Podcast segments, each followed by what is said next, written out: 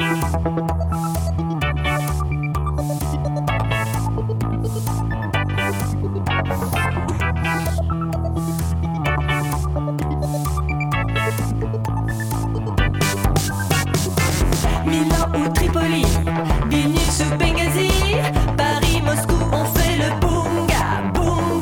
Hello, everyone, dear members of the BungaCast Reading Club. This is the final reading club of 2022. Um, as you'll notice, a little bit late. Um, we're in early January. Um, but uh, we're going to proceed uh, and try to kind of wrap up this 2022 reading club um, on the last theme on neo feudalism by talking specifically about class. Anyway, I'll hand over to George uh, in just a second to talk about that. But before we do that, we have to just address a couple of comments that we received on the last one, which was on uh, artificial intelligence.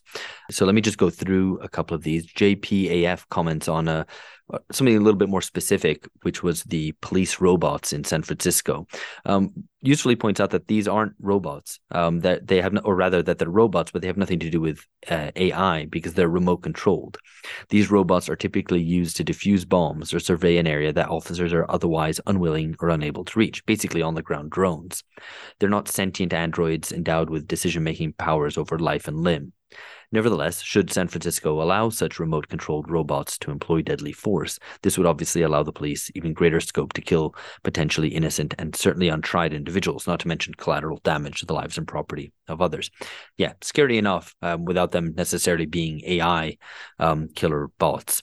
Um, two uh, quick questions um, and a, a, couple of other ones which uh, seem pretty um, happy with the episode and, and, found it interesting. Blake says that he did an AI related master's program a few years back, and the technical discussions here seems to be pretty much on the mark.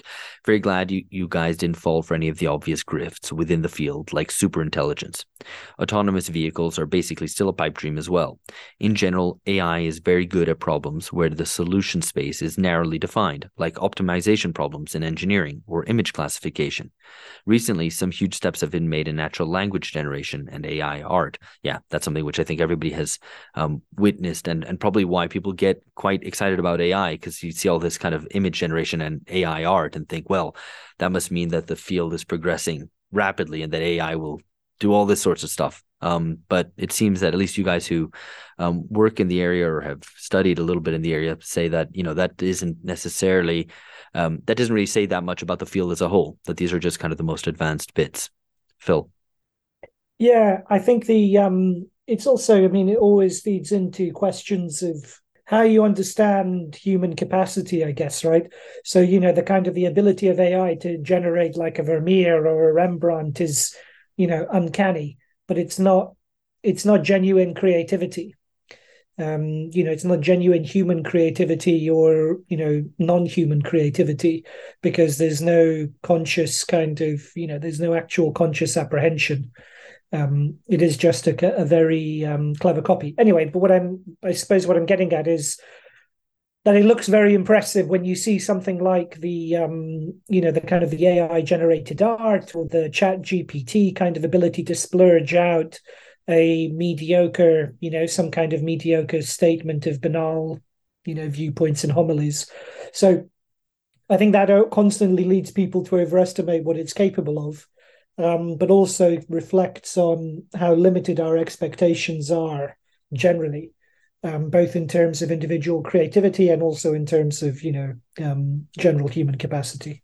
Yeah, no, that's a that's a that's a fair point. Um, you know, certainly as regards art.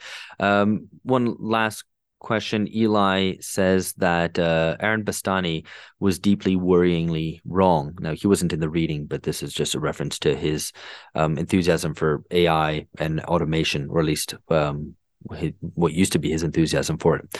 You can't just add computers to Gosplan and get a workable system. You could add better computers and more political time to Allende's Cybersyn and get a better Cybersyn, but that's thanks to the difference between Cybersyn and Gosplan.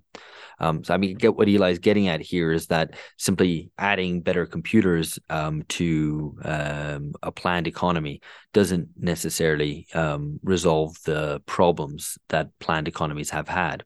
So there's still a radical gap between what a controls engineer would recognize as a viable way to steer a system towards fulfilling a plan, taking into account the trade-offs that arise in the course of things, and a 20th century vertically integrated firm, with command economies being the extreme case of quote unquote one big firm.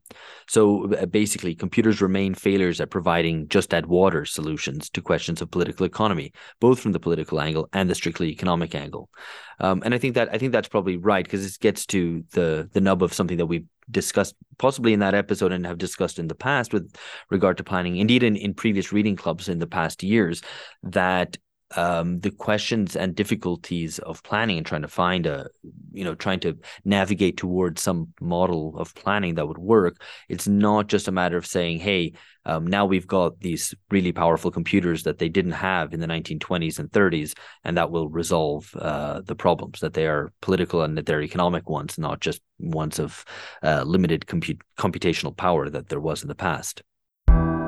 Hey there, you've reached the end of a short excerpt from an episode that's been released only to our patrons. If you'd like to join us and gain access to around two Patreon exclusive episodes a month, please go to patreon.com slash bungacast. We'd love to have you.